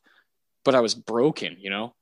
But then she she keeps going she keeps acting and this character keeps moving keeps going with her life keeps going to work goes to a couple parties deals with Sean, this dickhead boyfriend, you know, and just continues to to act her ass off, Vanessa Kirby.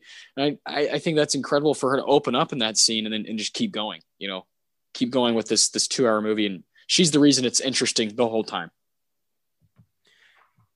I agree. I agree. I have some I have some things to say about Sean. I um, yeah. Oh, of course. Yeah, he's not a, not a cool guy at times. True. but I think the film forgets that he lost his kid too. And I think we don't really get an opportunity to see Sean process his grief. And I would have liked to have seen that. I would have liked to have seen a reconciliation of sorts, a, you know, one year later, you know, how are you doing kind of thing. Cause I get the vibe that Sean's going to go like OD in Seattle. like this is the end of his life. And I would have liked to have had a little bit more of like, maybe he's going to be okay. I don't know. Okay. I feel you there. I feel you. And I think typically I think that's what we want and that's what what movies would give us. But I think I think it's our I, I think it's in the title. I think Pieces of a Woman. I think this movie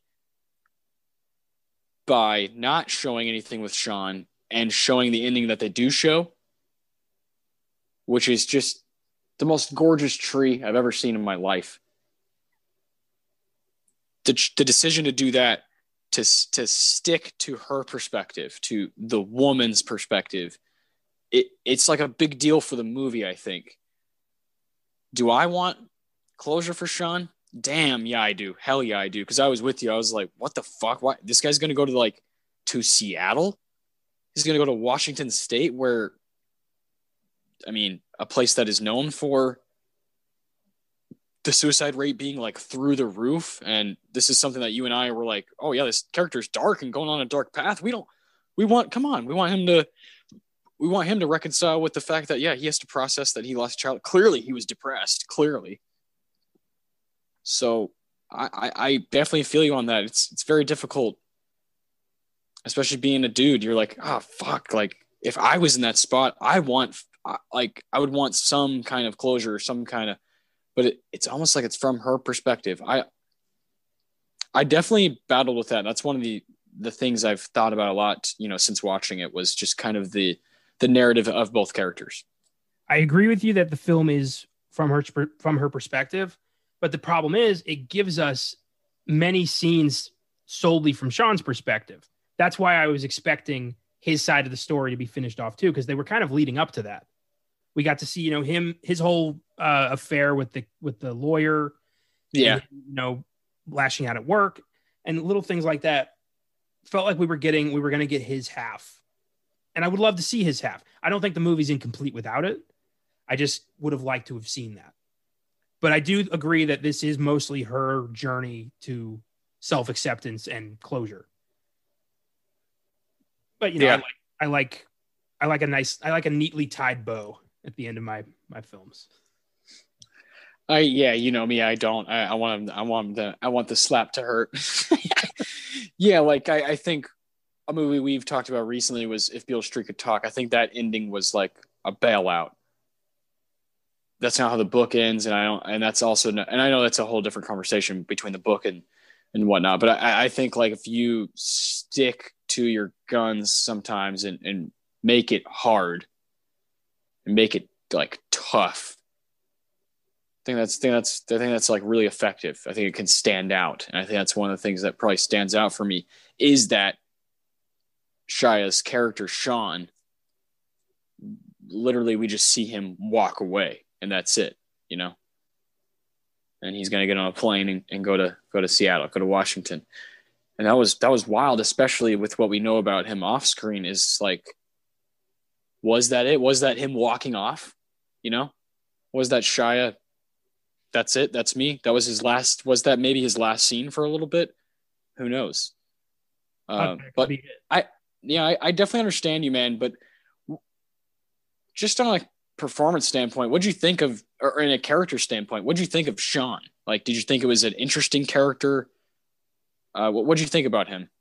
I thought it was a very interesting character. I like that he's kind of set up to be kind of a goofy boyfriend who's, you know, there to help. But after all this happens, he's emotionally shattered to the point of pure rage and it just destroys him. And you get it. I mean, the drugs and going back to drinking and just he's he's completely spiraled out of control.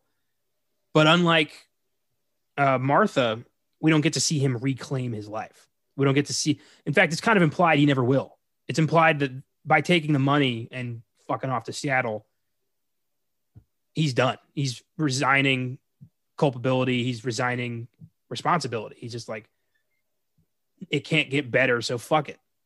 And that is kind of his whole story in this movie is it can't get better. Whereas with Martha, it's maybe it can get better. It's not going to be whole, but it can, you can fix something. Yeah, there's still hope. Yeah. I don't know. Maybe it's, you know, the more I talk about it, the more, the more I think it works.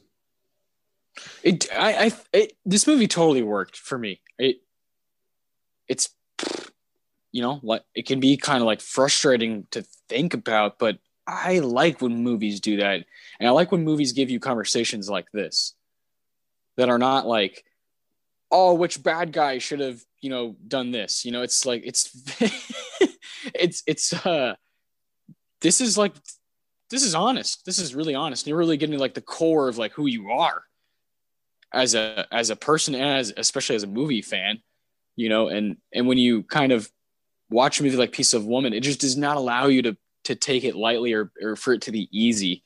You're going to have to kind of mull it over and think about it and be like, fuck, was that the right decision filmmaking wise? Or, or, or, or is that even what I should be paying attention to? Should I just be paying attention to Martha and what she's going through? And I'm, you know, it's a lot at once and it's, that's awesome. I like when that happens. I've, I've, I felt, I felt very similarly the feelings I had after when this movie ended felt very similarly when Waves ended.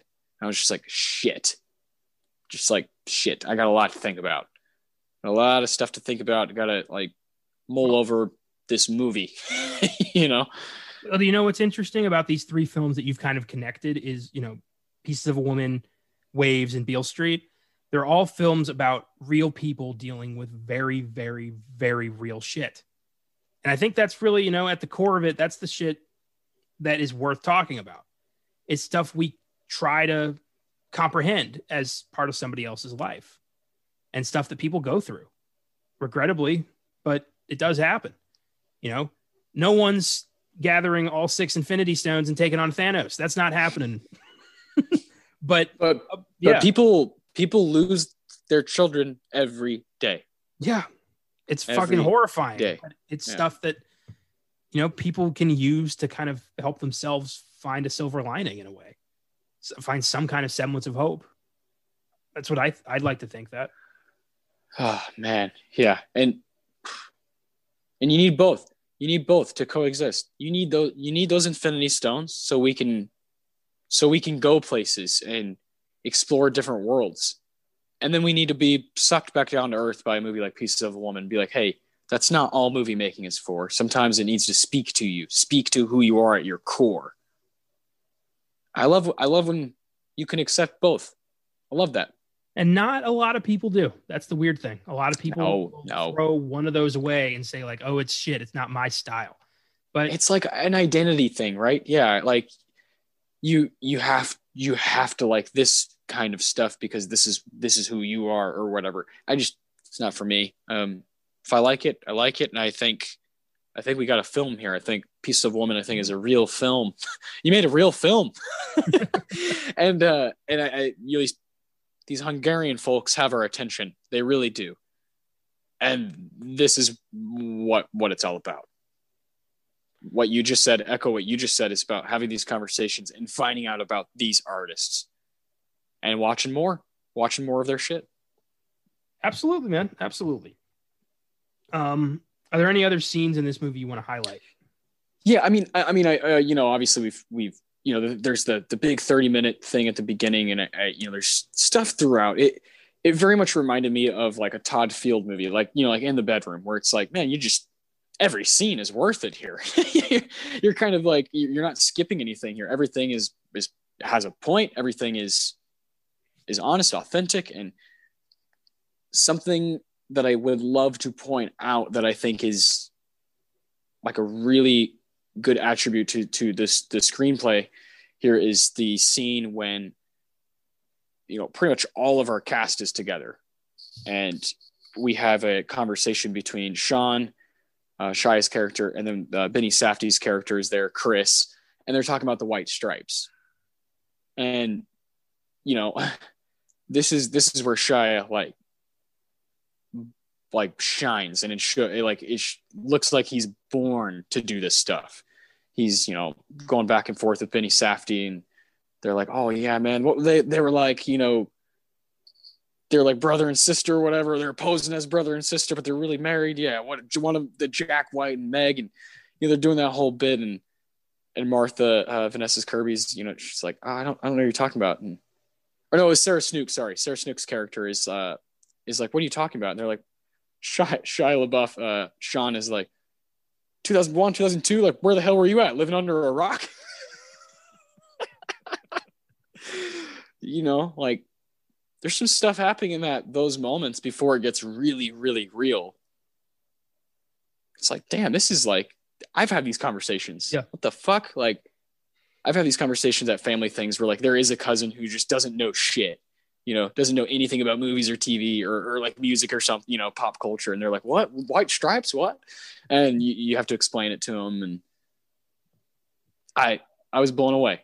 I was really, really blown away by, by some of that stuff for these people to be Hungarian, they they knew how to write some American stuff really well.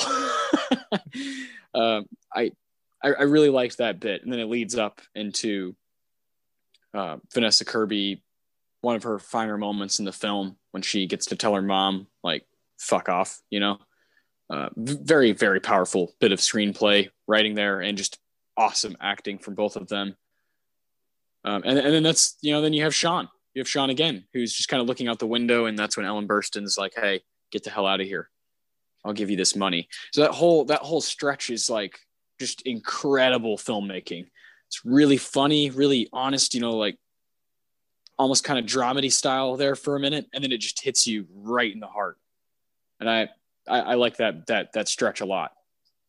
And I'd like to point out another gorgeous continuous shot. Yes, yes, yes. Inside the house. Yeah, yes. The bit with the white stripes I had in my talking points and actually forgot to bring it up. So very, very cool. I I love when that stuff happens so much. So much. I love when things that are just it feels so accessible when they're kind of when they're going uh, when Shia goes, "Oh, Wichita," he kind of just sings that that line real quick. I'm like, that was so real. I know guys who do that at parties. I know guys like Sean. You know, I know guys like that. Fuck. Damn it.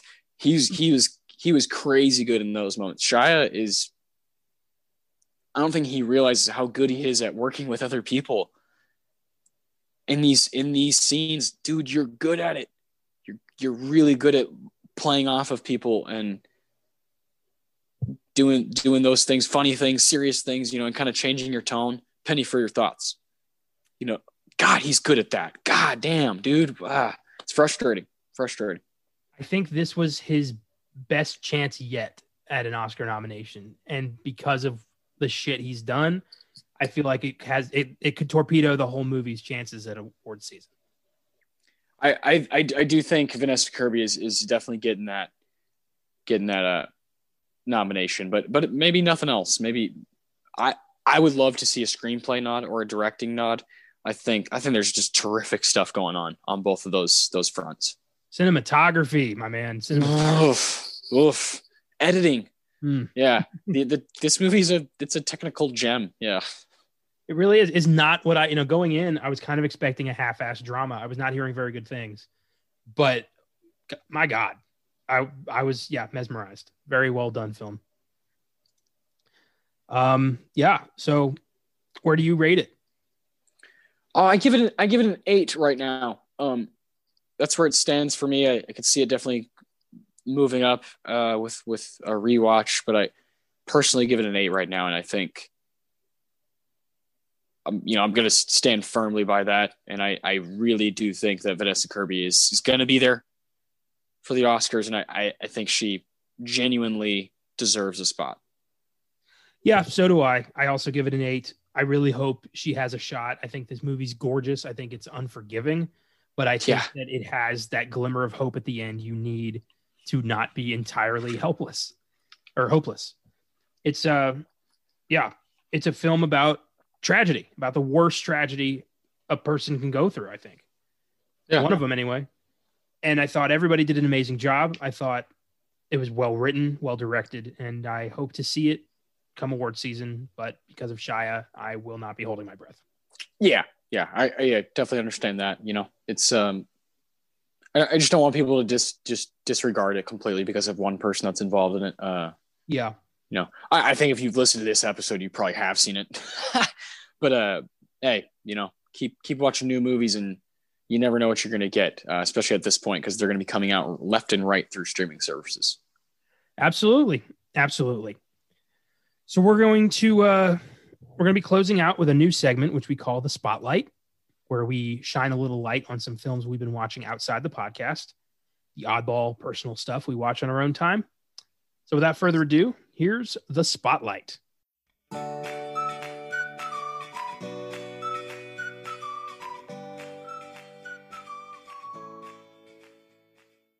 So, what are some films or film that you've uh, you've been checking out this past week on your own time?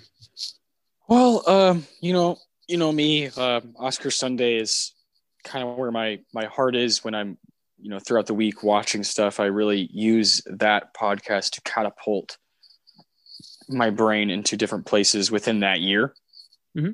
or or within an individual. Um, so we have a, a Gaslight episode coming up on Oscar Sunday this weekend, and that's from 1944, and that would be uh, Miss Ingrid Bergman, you know, and I looked up on uh, Criterion if there's anything, and uh, uh, Autumn Sonata is on is on there, so I have watched that.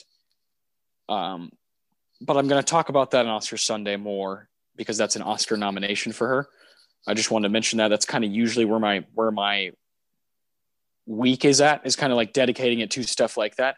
But the thing that I have watched recently that was kind of for my own time, something that I've been kind of, you know, not dying to see, but I've I, it's been on my list because it's a it's a debut.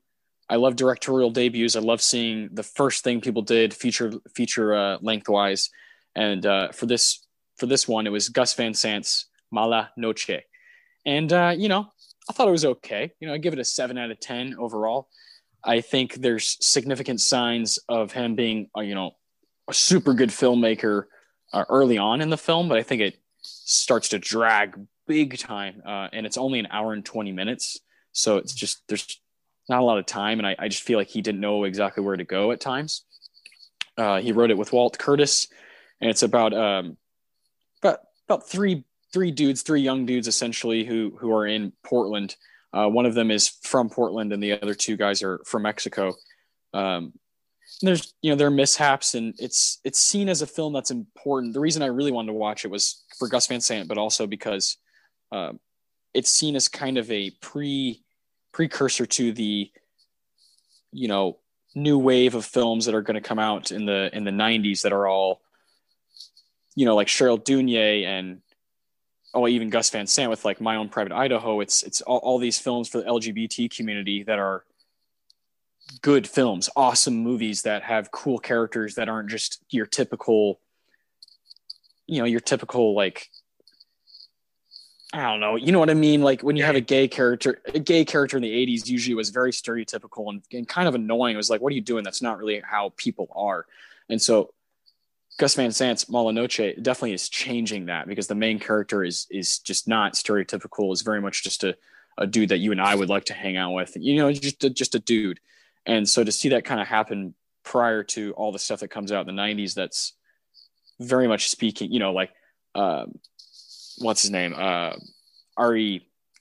Uh, God, I cannot think of his name. Um, Mysterious Skin and totally fucked up. What is that guy's name?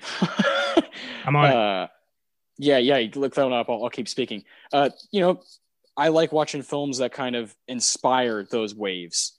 And Gregg Araki. part. Yeah, Gregg Araki. There we go. Uh, yeah, he's Mysterious Skin's like one of my favorite movies of the 2000s, and I like seeing movies that inspire those, you know, those ideas and those waves, and putting different kinds of gay characters on screen. I think that's really cool. But as a film, Mala Noche just like didn't totally do it for me. It's from 1986. Uh, it's black and white and it's filmed. It's very interesting how it's filmed. Um, I would recommend it to people who like Gus Van Sant and want to go down that road. But it's not, you know, it's not something that you got to see, right? Just from like a film standpoint of, of it being like quality. Uh, it's, it was fine. Um, it, it's on Criterion right now. Uh, that's how I watched it. And I'm looking forward to watching more Ingrid stuff throughout the week. Nice. Nice. I'm coming up on, uh, uh, school's about to resume. So my free time's about to take a dive. so we will, uh, yeah, we'll see yeah. where that goes. I think I'm going to be spotlighting a lot of Oscar Sunday movies in the future. Uh, yeah, there you go. Well, what, what, do you have for us this week, though? Well, ever since the uh, incident at the Capitol, um, the attempted uprising, which we won't really get into because this is not a political podcast. Yeah, um, and that's that doesn't deserve like attention. That was so hmm. silly. Yeah. I've I I I wanted a reminder of who we are as a nation, of who we can be, of who we should be. And the film I immediately gravitated was uh, towards was 2000's The Patriot, which is one of the few films made about the American Revolution and a film that I think showcases it extremely well. Really, you know, hams up the patriotism and you know dedication of forming a new nation against the tyranny of the British. And I'm a huge history buff. The Revolution's my jam. So I love this movie to death. I finally moved it up to a 10. But with that, I got on a bit of a Mel Gibson kick. And I finally watched the 1996 action thriller Ransom. Nice. Which is very 90s, very cool idea. It's Mel Gibson, Rene Russo, Gary Sinise, Delroy Lindo, Donnie Wahlberg, Liev Schreiber. Hell of a cast. And uh, basic idea is Mel Gibson plays a multimillionaire airline owner whose son is kidnapped. And the ransom is $2 million. He immediately wants to, you know, play ball. So he gets the FBI involved and they, they encourage him to do the payoff Handoff goes badly, and Mel Gibson's character realizes no matter what he does, whether if he pays these guys off or he doesn't, they're going to kill his son. So he's like, fuck it, I'm taking control. So he goes on the news and instead of paying the ransom, he offers $2 million to anybody who is willing to bring him the kidnappers, dead or alive. yes. and it's fucking badass. It's one of his greatest moments as an actor.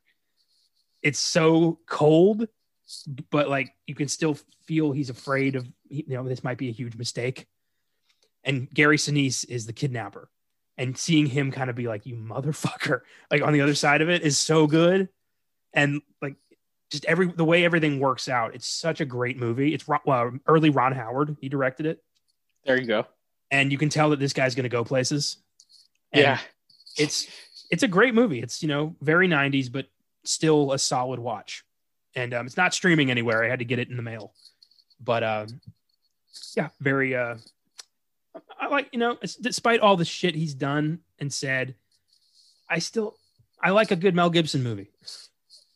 Sorry. Yeah, well, that goes. No, I love that. That no, I, I love that you brought that up. That goes hand in hand with my adoration for Shia LaBeouf's performances in Honey Boy and you know Peanut Butter Falcon and Borg versus McEnroe, you know, and Honey Boy or uh, American Honey. Sorry, I I love what he's doing in all of those, and I'm okay with saying that while at the same time admitting that he probably should be working on a set right now. And I think Mel Gibson definitely has some some gems in his career, yeah, but probably shouldn't you know probably shouldn't you know um, always be working around some people, you know, because he he said some crazy shit sometimes, yeah.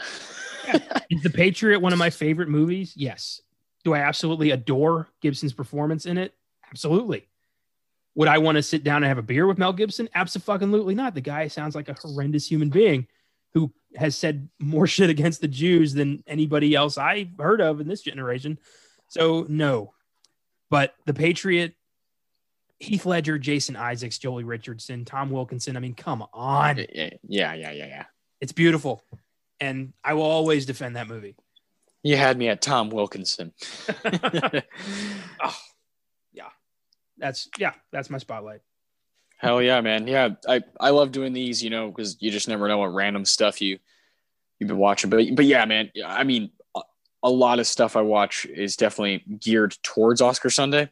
Mm-hmm. Uh, you know, because we're doing that once a week, and we, for example, like 1974, we just did Chinatown, so you and I were trying to watch movies from that ceremony and see if we think Chinatown really should have maybe beat Godfather Part Two, and we kind of came to the conclusion that we do think it should have, and that's like what's so much fun about it. And you know, it's going to take the whole week to do that sometimes, uh, which which is great, but it also takes away that just kind of organic you know movie choosing when you just scroll through shit and you're just like ah fuck yeah i'm gonna watch that. I do like that occasionally but at the same time it's nice to have stuff that's kind of scheduled for us to watch because you make sure you're watching something a day per day you know at least a movie a day. And i i want that. I want it i want it to be sometimes work and fun at the same time. You know what i mean yeah. I, want, want there to be a balance because i want to be consciously learning and growing and knowing what i'm watching but also having fun with it and, and finding that balance is what these shows are all about Yeah, for sure. And I think we've found a pretty good balance. I'm gonna have to refine that balance for for grad school. But you know what? It's all part of the. Yeah. If I didn't have this, I'd go insane. if I couldn't talk about Mala Noche for five minutes, I'd lose my mind. Yeah, man, I, I think I think it's so much fun. I think I think next week is we're just going to continue. This train's going to keep moving. I think next week's going to be a lot of fun as well, and these streaming services are going to be, you know, kind of our our guide as we move through 2021. Indispensable for sure. On Wednesday, the Filmgazm podcast is doing the 1999 remake of The Mummy, starring Brendan Fraser and Rachel Weisz. On Oscar Sunday, we're doing the 1944 Ingrid Bergman psychological drama Gaslight. Ooh, Next week, according to the release calendar, we'll see the release of The Marksman in theaters and One Night in Miami on Amazon. Uh, tune in next Monday to see if we're able to cover either of those films. And if there's anything that we've missed for next week's possibilities, please reach out and let us know at filmgazm at gmail.com or Twitter, Facebook, Instagram at Filmgazm Productions. Thanks for listening and have a lovely week, everyone.